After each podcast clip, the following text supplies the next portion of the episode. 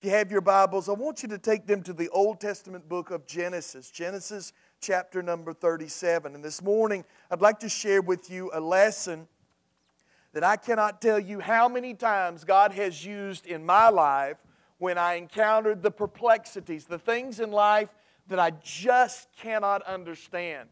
The heartaches, the disappointments, the things in life the twists and turns that make absolutely no sense, that cause me to question God. Why? Why would such a thing happen? I want to look this morning at lessons from a bloody coat. At lessons from a bloody coat. Genesis chapter 37, we'll look at verse number 28. Genesis 37 and 28. Now, before I drop you in, let me give you some background. In this story, we're going to be looking at the life of Jacob and his son Joseph. And up to this point, Joseph has been shown much favoritism by Jacob. He is the, he is the eldest son of his beloved Rachel. And so he's the one that got the coat of many colors. How many of you know the story how that Jacob gave Joseph the coat of many colors and how it made all of his brothers angry and upset and jealous of him? And so these brothers took Joseph and they held him hostage. And that's where we pick up in verse reading in verse number 28. Genesis 37 and verse number 28. Then Midianite traders passed by, and they drew Joseph up and lifted him up out of the pit and sold him to the Ishmaelites for, four, for 20 shekels of silver. And they took Joseph to Egypt. And when Reuben returned to the pit and saw that Joseph was not in the pit, he tore his clothes and returned to his brothers and said, The boy is gone, and I, where shall I go? And they took Joseph's robe and slaughtered a goat and dipped the, the robe in the blood. And they sent the robe of many colors and brought it to their father and said, This we have found. Please identify whether it is your son's robe or not. And he identified it and said, This is my son's robe. A fierce animal has devoured him. Joseph is without doubt torn to pieces. Then Jacob tore his clothes and put sackcloth on his loins and mourned for his son many days. And all his sons and all his daughters rose up to comfort him. But he refused to be comforted and said, No, I shall go down to Sheol to my son mourning. Thus his father wept for him. Meanwhile, the Midianites had sold him, talking about Joseph, in Egypt to Potiphar, an officer of Pharaoh, the captain of the guard. When I was a kid and watching the old uh, cable television, oftentimes I would flip through the channels and land on PBS. Now, PBS had nothing uh, to grab my attention, really. I uh, didn't like its programming, but every now and then when I would flip through, I would find, and stop for a second, I would find this fuzzy haired guy by the name of Bob Ross on a show called The Joy of Painting. How many of you know who I'm talking about? Bob Ross. You know, how that he would take a, he would gracefully and effortlessly take a, a blank canvas and produce these beautiful seaside or, or mountainscape scenes. And all the while, he would be talking like a kindergartner teacher, you know, and saying, oh, look at this happy little cloud floating along.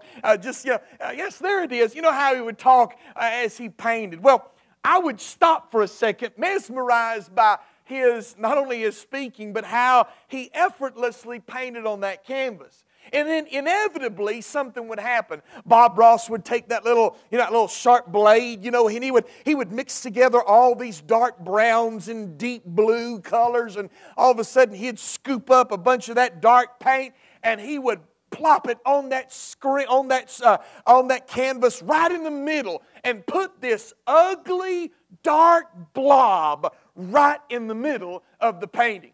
And I would think to myself, Bob, you have done it. You have taken a beautiful painting and absolutely ruined it by this dark blob in the middle of the painting. But you know, that's not the end of the story. How Bob Ross would do it, he would take his paintbrush and he would also take these accent colors and he would use that fan brush, you know, the one that's fanned out really thin, and he would put light tones in it and he would begin to to streak out and to, to paint highlights on that dark blob, and he would elongate it and bring branches off of it. And he would eventually, as he progressed, that dark blob became a beautiful rock formation or an old swamp log right there in the middle of the painting. And by the end of the hour, that blob that was so ugly, that I thought ruined the painting was actually my favorite part of the whole design. It made the composition, it made the painting, it drew your eyes in to, saw, to see the expertise of the artist. Here in our text, Jacob has received the news that his beloved son Joseph has apparently, from what he can tell, been killed. And using our opening illustration with Bob Ross, it seems like God, the master painter, has just plopped a dark blob over the life of Jacob in heartache and in pain. And, and, and, it, and it came in the form of a bloody coat. We read about it, how that, how that the sons, unbeknownst to the father, had killed a, an animal and had dipped the coat in blood. No doubt they, they ripped it and tore it as though claws had, had come in contact with it and they, they dipped it in that blood and, and then they uncaringly, remember it was a coat of many colors. There was no doubt of whose coat it was. It was Joseph's coat. And they say, hey, do you know the owner of this? Indifferent to uh, their, their brother Joseph. And, and Jacob recognized it immediately and, and saw uh, that it was, it was uh, something that his son wore. And, and he jumped to the conclusion that his son was dead. Now, here's my starting application. You may have never had someone knock on your door and hand you the blood soaked garments of a beloved son or daughter.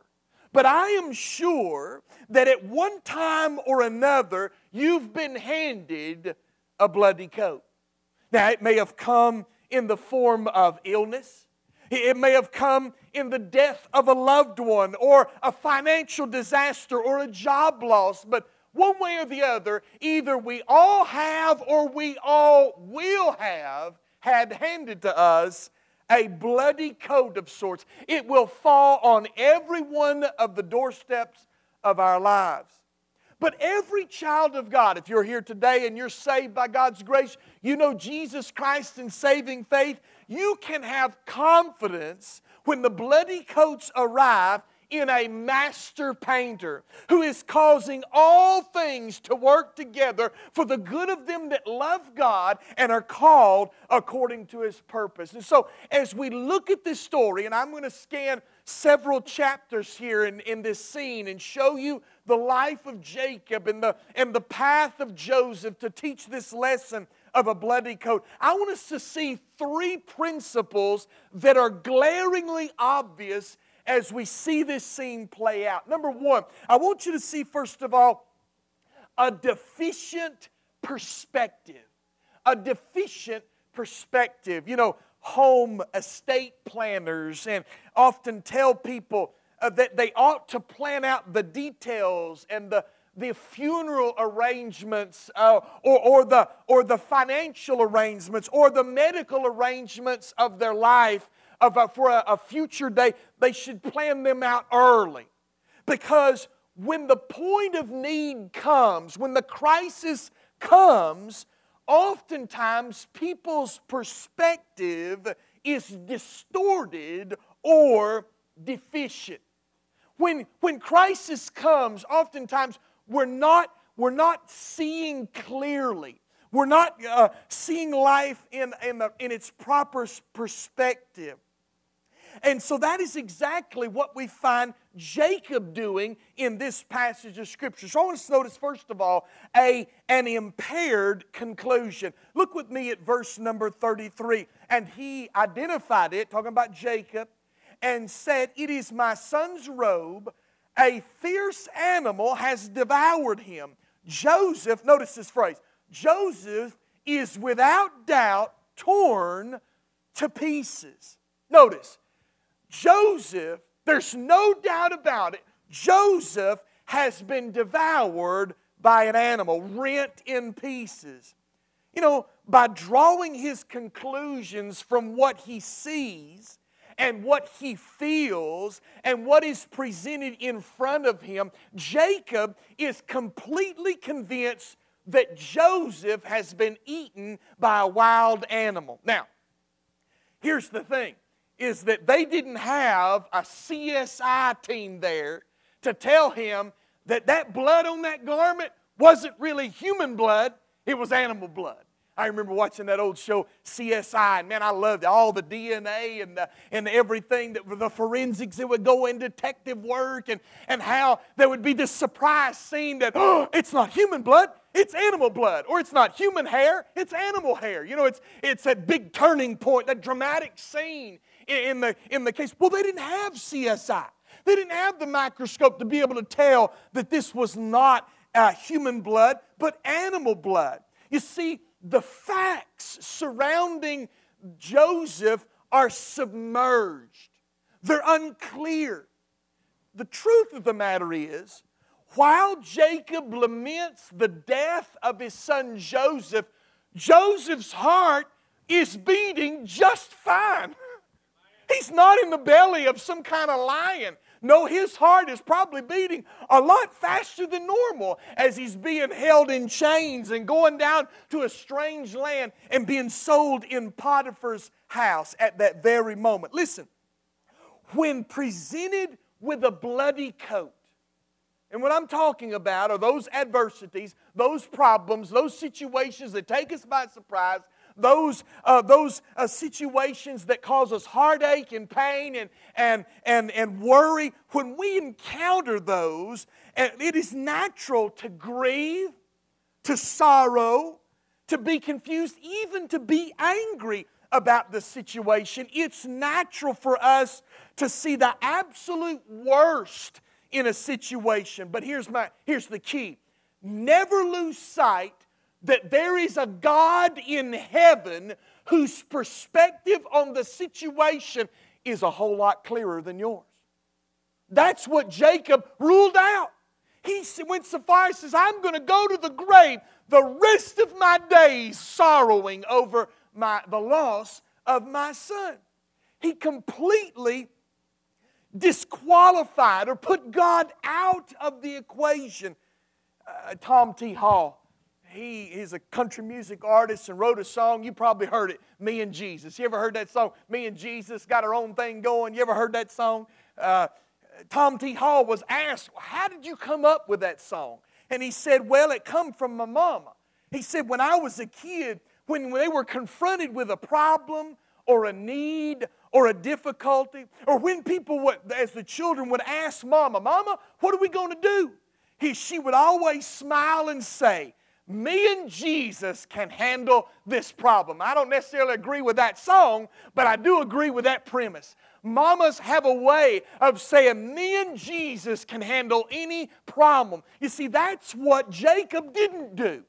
He didn't include God in his equation of what took place. He sidelined, he put God out of this equation. He completely disqualified that there may be more going on than what we can see. There is a Savior in heaven that sees far beyond our finite perspective. You can't see the whole picture. Notice, second of all, not only impaired conclusion, but also an impulsive consequence. Look at verse number 35 of our text. And all his sons and daughters rose up to comfort him. But he refused to be comforted. And no, said, No, I shall go down to Sheol to my son mourning. Thus his father wept for him. When our faulty perspective takes a hold, we can, we can and we will draw faulty conclusions that will have painful consequences. When we fail to even acknowledge the fact that there may be more going on in this moment than meets the eye, we make rash decisions and regrettable choices. Joseph is running far to conclusions. You know, we don't see Joseph, I mean, Jacob, we don't see Jacob building an altar and going to God and say, God, why? God, help. God, intervene. What's going on? We don't see him crying out to God. We see him doing a lot of spiritual navel gazing. Have you ever you ever done spiritual navel gazing? Why in the world are things this way? You're all the time, you're just looking at your navel and everything's inward, and I feel so bad and, and it's hurt so bad. I get it. I know it. We're human. Things hurt. Things don't make sense a lot of times. But here we find Jacob looking inward. I'm just going to grieve all the rest of my life instead of looking upward to a God in heaven. Dr. R.A. Torrey was a founder of the Bible Institute of Los Angeles. He was a, he was a great, uh, uh, a great preacher, teacher. God used him in great ways in the early 20th century. And, but his, he lost his 12 year old daughter in an accident. And the funeral was, was held on a rainy day, and they stood beside the, uh, that, that plot where they had dug the hole to put the small body of their daughter down into that grave. And as they stood there, Miss Torrey, through, through uh, uh, tear soaked eyes, said, I'm so glad that Elizabeth is not in that box. They were both grieving uncontrollably. Their grief went home with them that night as they tried to sleep. Dr. Torrey got up in the morning and went for an early morning walk as he walked, a wave of grief broke over him afresh and anew. The loneliness of her absence, the terrible feeling, knowing that they would never hear her laughter again, never see her face, never witness her growth, just overwhelmed him. He couldn't take it anymore. And as he, as he walked along, he, he leaned up against a street light, and from there he looked up and began to pray. This was his experience. Listen to what he wrote. And just then, the fountain of the Holy Spirit, whom I had in my heart, broke forth with such power as I had never experienced before. It was the most joyful moment I had ever known in my life. It was an unspeakably glorious thing. It is an unspeakably glorious thing to have within you a fountain ever springing up, springing up, ever springing up, 365 days in a, every year, springing up under all circumstances. Do you see what the difference is? Jacob is looking down. I will never have joy again. I will always sorrow until the end of my days. R.A. Torrey leaned on a post and lifted his eyes to heaven. He don't know why his daughter died. He don't have the answers to that. He don't know why this situation has come into his life. But God responded. He looked to him in his guidance and help. Torrey could have easily, like many others, blamed God, wrote God off for the rest of his life. If, how many of you have ever known someone, if God loved me, if He cared about me, He would not have taken my blank mother, father, daughter, son. If God truly loved me and cared about me, He would not have let this happen to me in my childhood. And fill in the blank with all the gross and terrible details you could possibly imagine in that situation. And they would write God off completely, throw up their hands. R.A. Torrey could have thrown up his hands and left a fruitful gospel ministry. But he looked to God even when he didn't understand, and God responded in grace. I'm not saying that as we read, you know, we, we come to the scriptures from from the point of view of God. We read this and we know what's happening later on in the future chapters. We know the arc of the story, we know the twists and turns. But I want you to understand when we, when we come into life, you know as well as I do, we don't see that. We don't know what God is doing. But I do know this that He is trustworthy. That we can reach to Him and hold that unseen hand to guide us in life. Even when we can't see what God is doing and we are impulsive in our conclusions, God is still there to comfort His people. But before you completely resign your situation to a complete loss, never forget that you may not be seeing the whole picture. And that's what I want to leave you with. That's why, in this first point, when you encounter the bloody coat, when it comes into your hands, don't write God off. You can't see everything, you don't know everything that's going on. Always take hope and heart in God. Second of all, not only a deficient perspective, you can't see everything, God can, but we can't see it. Also, a disguised purpose. A disguised purpose. When the brushstrokes of God, uh, uh, when it comes to the brushstrokes of God, nothing is as it seems. In the mind of the sovereign painter, the unavoidable and awkward blob of paint in your life and mine is necessary for the completion of his masterful plan and purposes for our lives. We may not see his purposes, but we can faithfully, but we can faithfully know that they are there. Notice, first of all, the design of placement. The design of placement. You know, as we look at the book of Genesis, let's go, let's go to chapter number 41. Chapter number 41, a few chapters later in this story, in the arc of the narrative and what has taken place. Chapter 41 and verse 41. 41 and verse 41.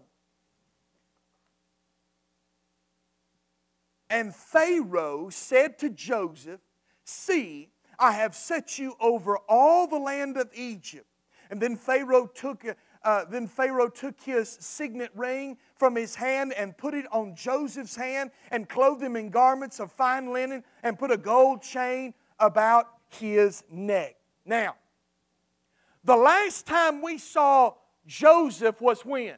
He was sold as a slave.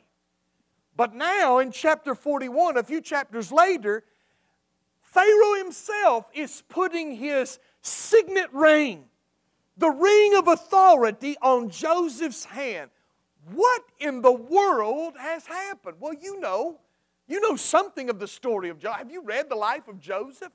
Uh, Joseph was sold into slavery at Potiphar's house. And at Potiphar's house, he began to rise up as a trustworthy and good servant, one who had his master's best intentions in mind. And then what happened? Potiphar's wife tried to seduce him, and he fled from her and keeping his virtue. And what happened? She lied upon him, said that he had attacked her sexually, and so he was thrown into prison. Do you know the story? How that in prison he run into the baker and the butler in the, in the prison and the dream interpretation there, and how that Joseph was forgotten in the prison and left there to rot till finally Pharaoh had a dream. Do you know the story? Pharaoh had a dream, and uh, uh, the butler finally remembered oh, yeah, there's a guy in prison that can interpret dreams. Pharaoh calls Joseph, and Joseph faithfully interprets the dreams, and because of that, Pharaoh puts the ring on, on Joseph. It had been a long and winding road from Potiphar's house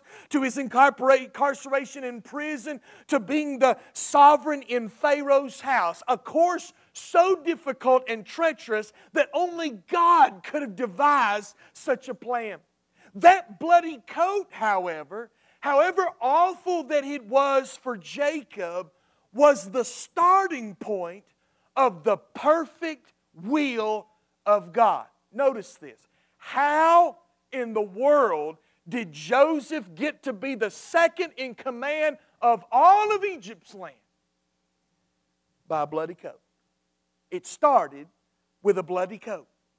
It had its, had its twists and turns started with a bloody coat. It was the catalyst of a chain of events that would fulfill the promises of God to Joseph. Do you remember God's promises to Joseph? How he had a dream uh, that the sun and the moon and the stars would fall before him and bow down to him, meaning Jacob and his and his mother Rachel and all his brothers would bow down to him. That was a promise from God to Joseph, and that would come true in the life of Joseph by this means. Promises that one day the nations would bow down to him. Listen, never underestimate the ability of God to take a bloody coat and turn it into a kingly robe. God can take the most worst things that have happened into our lives and turn them into the best things that have ever happened to us. I like in his book, uh, Providence of God, R.C. Sproul points out how all human and divine history was changed by the simple gesture of Jacob giving to Joseph that multicolored coat. He, go, he points out that if there had never been a coat, there would have never been so much envy and jealousy among the brothers. If there had not been that jealousy, therefore there would have been no selling of Joseph to the Midianite traders then there would have been no journey to Egypt, no Potiphar, no Potiphar's wife, no prison, no meeting of the cupbearer and the baker, no meeting with Pharaoh, and Joseph would never become the prime minister of Egypt. If Joseph had never become the prime minister of Egypt, the Jews would have never settled in the land of Goshen. They would have never been in imprisonment of the tribes of Israel in Egypt, in Egypt's land. There would have never been a Moses, never been an Exodus. Within an Exodus, there would have never been a law given at Mount Sinai, no subsequent history of redemption, um, no unfolding of the history of Jesus Christ as we know it. And we could go on and on and on, even to the Middle East today, in this hour, has everything to do with this bloody coat, with this coat that was given to Joseph and subsequently blood-stained and given back to Jacob. Bloody coats of our lives are sometimes the arrangement of the pl- and the placement of the pieces of God's purposes in our life.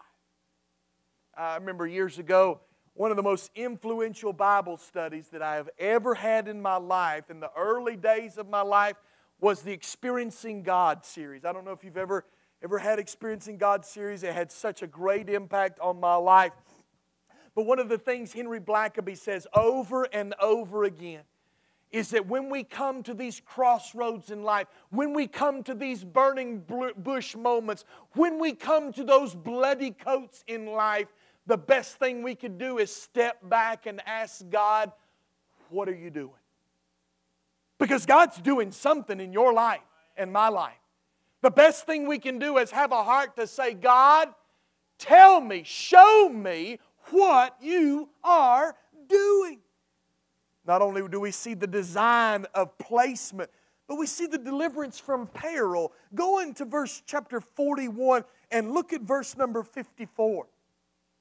We'll go to 53. And seven years of plenty that occurred in the land of Egypt came to an end. And the seven years of famine began to come. And jo- as Joseph had said, there was famine in all the lands, but in all the land of Egypt there was bread.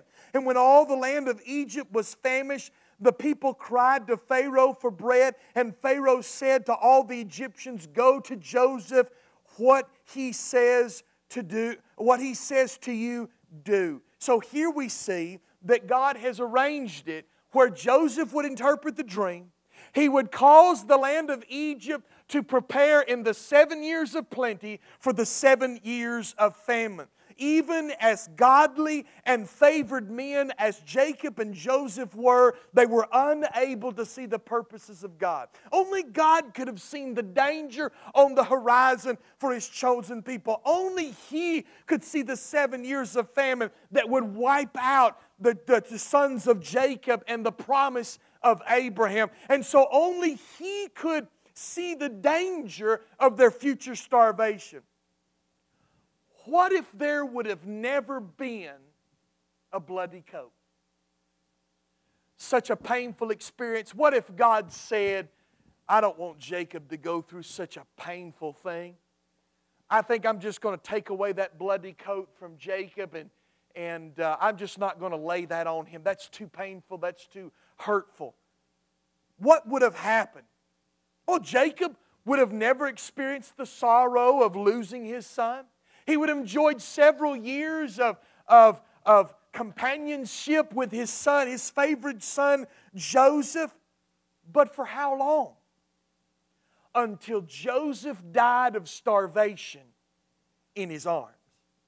Sometimes a bloody coat is the only route to safety, to preservation.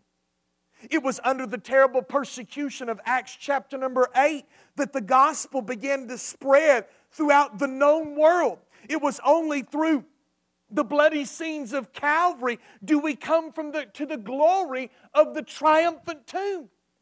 I remember Tony Evans saying years ago, Tony Evans, one of my favorite preachers, and, and Tony Evans says, You can't have Easter morning without having a Good Friday. Everybody loves Easter morning, but they don't want to go through a Good Friday. I know you don't want bad things to happen to you. I know you don't want bloody coats or big black blobs pasted onto your canvas of your life. But the reality is to see God as we've never seen Him before, to be on the other side of safety. Sometimes the bloody coats are necessary. Sometimes they're the only way to get us to where we're supposed to be. Sometime back, me and my wife were talking about what phrases the kids will remember us saying. You know, I, I, I have things, my, one of my dad's favorite phrases, well, listen to me, listen to me, listen to me. What you do? That's my dad's favorite phrase. He says it all. What, you do? And I, that's one of his favorite phrases. All of us, you, you ask Grayson what, what his papa's favorite phrase is, he'll tell you exactly that. But me and Karen were talking about what would our kids remember us for? And mine, mine, without a doubt, mine is this. You can't make an omelet without breaking a few eggs. Have you ever heard that before? I use that all the time. I got to make a mess of something before I can make it right. And, and, and, and that's the situation. Listen, sometimes God's got to break a few things in order to accomplish His perfect plan and purpose. God's purposes are not always clear. But even when we cannot see what He's doing, we can grasp tightly His trustworthy hands. When we navigate the dark paths of our life, we can hold God's hand confidently that He has our best interest in mind, that He has our safety and our, our sure arrival into His presence in mind. Yeah, we have a deficient perspective. That's one of the principles to take from this. We cannot see all that God is doing. Number two, God's purposes are oftentimes disguised. We don't see them clearly, but know this there are purposes. We're not just floating through a, a, world, a universe of chance, like a pinball banging off things in, in, in time and space. No, God has a plan, a purpose. Things are coming to a point in our lives, in the life of world history, in everything that's going on. We can see that He has a purpose. Second, thirdly, and lastly, a divine providence. The pathway of a bloody code is oftentimes the pathway of God's provision. You know, this was a long path. I estimated in going back through the book and these chapters that close to 22 years has gone by since Joseph was sold into slavery and come to the point where things are being worked out, where, where Egypt has all of the seven years of plenty, and now they're going into the seven years of famine. And all the while, in that 22 years, God has providentially been working behind the scenes, like He says in Ephesians 1:11, working all things according to the counsel of His own will. Notice an essential surviving. Go to chapter number 45. Genesis chapter number 45 and look with me at verse number four. So Joseph said to his brothers, Come near to me, please. And they came near, and he said, I am your brother Joseph, whom you sold into Egypt. And now do not be distressed or angry with yourselves because you sold me here, for God sent me before you to preserve life. For the famine has been in the land these two years, and there are yet five years in which there will neither uh, there will be neither plowing nor harvest. And God sent me before you to preserve for you a remnant on earth, and so and to keep alive for you uh, uh, many survivors. And so it was not you that sent me here, but God. He has made me a father to Pharaoh and the, and the Lord of all his house, ruler over all the land of Egypt. Hurry, go to my father and say to him, Thus says your son Joseph, God has sent me, God has made me Lord of all Egypt. Come down to me, do not tarry and you shall dwell in the land of Goshen, and you shall be near me, and you and your children, and your children's children, and your flocks, and your herds, and all that you have. And there I will provide for you, for there are yet five years of famine to come, so that you and your household, you and your household, and all that you have do not come to poverty. God placed this thought to be dead son in the right place at the right time for the right purpose. Recommended to the king for his dream interpretation, he informed the king of the coming years of plenty and famine. The king immediately placed Joseph in control over all the operations in Egypt's land, stockpiling food for the coming famine of seven years. Joseph was second only to Pharaoh, and God had placed him in such a position so as to preserve his family from certain death. Could it be that the only thing that stands between you and certain defeat is a disappointing, bloody coat? Could it be that the only thing that is keeping you in this race in life, that is preventing the onslaught of Satan, is that bloody coat that you so despise? That you're so angry at God about for sending into your life? Could it be that God is molding and shaping you through that bloody coat?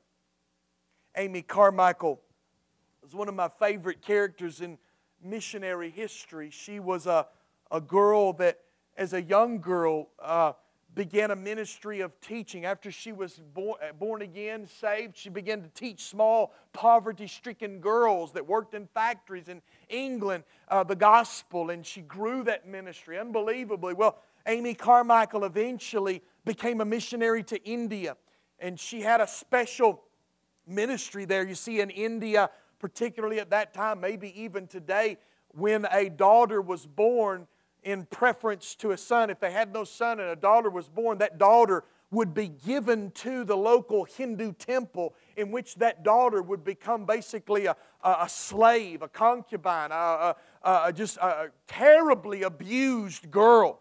And so uh, Amy Carmichael was revolted by this, and so she started a ministry of intercepting these girls and, and taking them and adopting them and, and teaching them of Jesus Christ. And before long, she became the Amma. She was known as Amma or mother to all of these girls. And Amy Carmichael had a wonderful ministry in India, but and she was there for 56 years as a missionary, never going back home on furlough to England, but remaining in India for 56 years.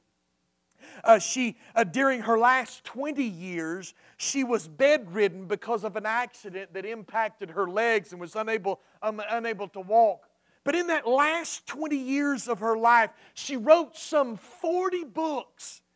And God used her experience of suffering to bring encouragement to millions of people.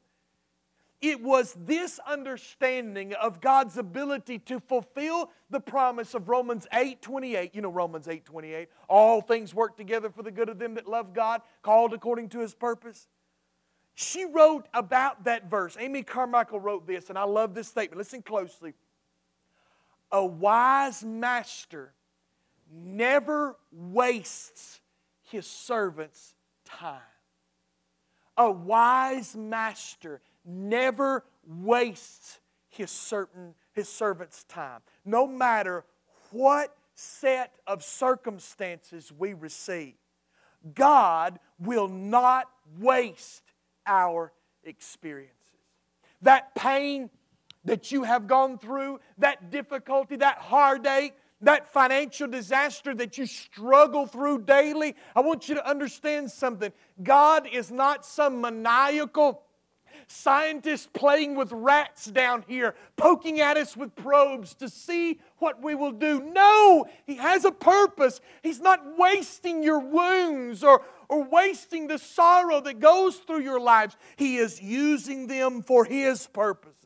He will use them to conform us, to mold us and shape us into the image of His dear Son, the Lord Jesus. And at the same time, He will accomplish the end result that is best for us.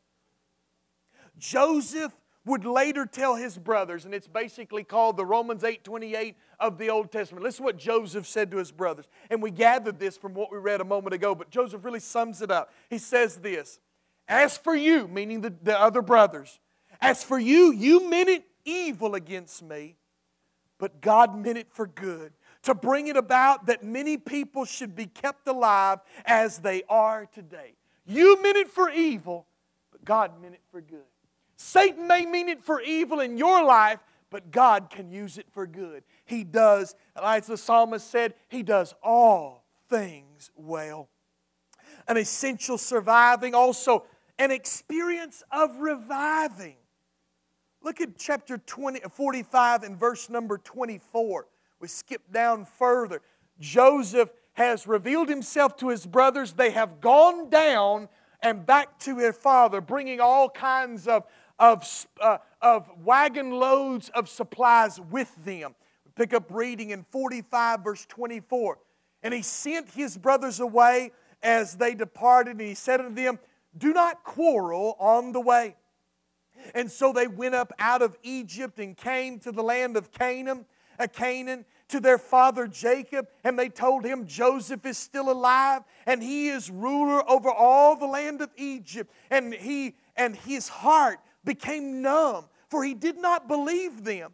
But when, he, when they told him all the words of Joseph, which he had said to them, and when he saw the wagons that Joseph sent to carry him, the spirit of their father Jacob revived, and Israel said, It is enough. My son, uh, Joseph, my son, is still alive. I will go and see him before I die. Look at verse number 46 go as we continue on. And so Israel took his journey with all that he had and came to Beersheba and offered sacrifices to God, uh, to the God of his father Isaac. And God spoke to Israel in visions of the night, saying, Jacob, Jacob. And he said, Here am I, here I am. And then he said, I am God, the God of your father, do not be afraid to go down to Egypt, for there I will make you a great nation. I myself will go down with you to Egypt, and I will also bring you up again, and Joseph's hand shall close your eyes. God is saying to Joseph, I have had everything under control. What news? What news? The word revive here uh, that is used is a word that means to come alive again. This man that had resolved to mourn all the days of his life that, that until the day that he died had a reviving that he had never anticipated. He saw the wagon loads of God's grace. And in chapter 46, he was renewed with the promise. God had already told him, I'll never leave you. I'm going with you Jacob. God renewed that promise. I am with you, Jacob, when you go down to Egypt's land, and I will never leave you alone. There is a story that comes from Europe about a great cathedral whose prized stained glass window was shattered during a horrific winter storm. The caretaker of the cathedral took all the broken pieces of the, uh, of the, the beautiful window, stored them in a large wooden box in the cathedral's crypt. Two years later, a famed artisan passing through the area heard about the accident and saw the boarded up window in the cathedral. He inquired about the, the pieces and was given the box from storage. And this artisan worked in secret and he skillfully reset every bit of the colored glass into a design of his own choice. On Easter Sunday, the window was unveiled. It was an image of the glorified Savior, far more stunning and beautiful than the original window had ever been. I tell you, God can take the broken pieces of our bloody coats and make them into something in which we will glorify God, in which will bring reviving to our hearts. Listen, Jo- Jacob here, we find him turning to God on the other end of this bloody coat and seeing how God, seeing God in only a way that he had never seen him before. God can turn our bloody coats around and make them into a revival of joy in our hearts and the declaration of God's faithfulness to his word. God keeps his promises. He promises every one of us that he will work things out in our life to, to his glory and our good. And here we see this being played out across the stage of the book of Genesis. And it was February the 15th, 1947. An Avianca airline flight bound to Quito, Ecuador, crashed into a 14,000 foot high towering peak of El Tablazo, and then it dropped in a flaming mass of metal into a ravine far below. None of the passengers or the crew of the DC 4 ever knew what hit them. They all died instantaneously. One of the passengers on this plane was a man by the name of Glenn Chambers from New York. He was on his way uh, to be a missionary in Ecuador. But before leaving the Miami airport earlier that day, Chambers hurriedly wrote a note to his mother on a piece of paper he found on the floor of the terminal. That scrap of piece of paper was an advertisement with the single word why scrawled across the center of the page. But between the mailing of the note and its delivery, Chambers was killed in the, in the airplane crash when the letter did arrive to the mother, there staring up at her was the haunting question why? Why? When we encounter the bloody coats of life, there is no question so tormenting than why. When a loved one dies tragically, why? When a doctor's diagnosis is leukemia or cancer, why? When a job is lost, why? When a child is handicapped, why? When an accident occurs, when suicide strikes, these are all bloody coats that cause us to ask the question why. And I will admit, as your pastor, as someone that will walk with you through these bloody coats, I don't have all the answers. I don't have the reasons why. But I believe the note that Glenn Chambers wrote to his mother on the back of this advertisement may give us some help.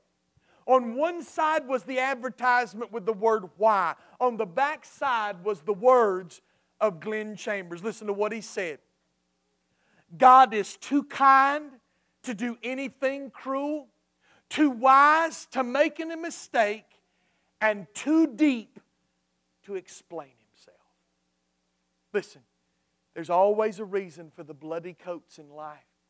And I'm convinced by God's word, from the example we see in the Old Testament to the promises we see in the New Testament, God will work it to our good and His glory, no matter how terrible the bloody coat is. For our final thought, to kind of sum everything up, I want to use the words of a 19th century pastor and author by the name of A.T. Pierson. Listen to what he says. A.T. Pierson writes in our closing thought here It is in the deepest, darkest of the starless night that men learn to hold on to the hidden hand most tightly, and how that hand holds them. That he sees where we do not, and knows the way He takes. And though the way be to us a roundabout way, it is the right way. We can hold His hand. We may not be able to explain it. I may not be able to explain it. The tragedies in life, the unthinkable horrors that have happened to all of us. We can trust God with them and know that He can take that bloody coat and turn it into a kingly robe. He can do what only He can do. God, listen, no, listen, when you encounter the bloody coats in life, step back. God, you're doing something. Help me to understand it. God, help me to see what you're doing. God, help me to trust you as I go through this bloody coat scene in my life. Let's all stand to our feet. Our heads are bowed, our eyes are closed, no one looking around this morning. You know, bloody coats in life do not only happen to believers and the, the people of the spiritual descendancy of Abraham, but they also happen to lost sinners. Bloody coats ha- happen to lost sinners, and, and those bloody coats oftentimes cause them to write God off. If, if there was a God, this would not have happened to me. I'm telling you, you're making a bad decision. Bloody coats are there to draw us to Him, not repel us. Don't write God off because you've experienced horrors in your life. God is not the author of sin. Listen, we live in a sin cursed world, a world plagued by sin and the fall of man. These things will happen, but God will get the ultimate glory. Let's go to the Lord in prayer. If you're here this morning and you don't know the Lord Jesus Christ, I invite you to come and know Him in saving faith. Repent and believe the gospel. Come and trust Him as Savior. Maybe you're here this morning. To be honest, the bloody coat, you have borne it, you have sorrowed over it, you have wondered about it. Why don't you come and, and lay that bloody coat down to God and say, God, help me to understand what you're doing? You, you move as God's spoken to you this morning. Dear Heavenly Father, Lord, we love you. Thank you for the Lord Jesus. Father, I pray you would give us understanding as we as we come into these bloody coats. But even if we cannot understand, Father, I pray you would help us by your grace, enable us to trust you, to hold your hand in the darkest hour and know that you are leading us on the right path. God, help us to trust you. Father, we ask this in Jesus' precious name. Amen and amen. Our our invitation. Here's your opportunity to respond. Tis so sweet to trust in Jesus. You respond as God as God leads. Go ahead, Brother Roger. 137. 137 in your hymnal. Tis so sweet to trust in Jesus.